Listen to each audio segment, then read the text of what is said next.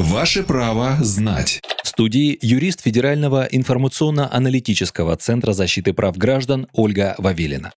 Вопрос из Саратова. Может ли измениться транспортный налог на автомобиль при смене места жительства?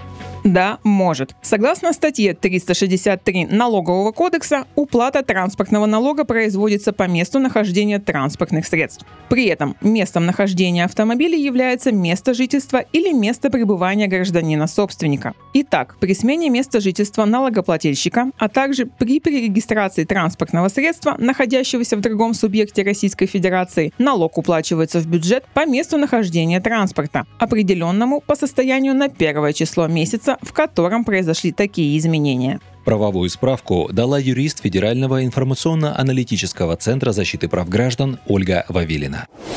Ваше право знать.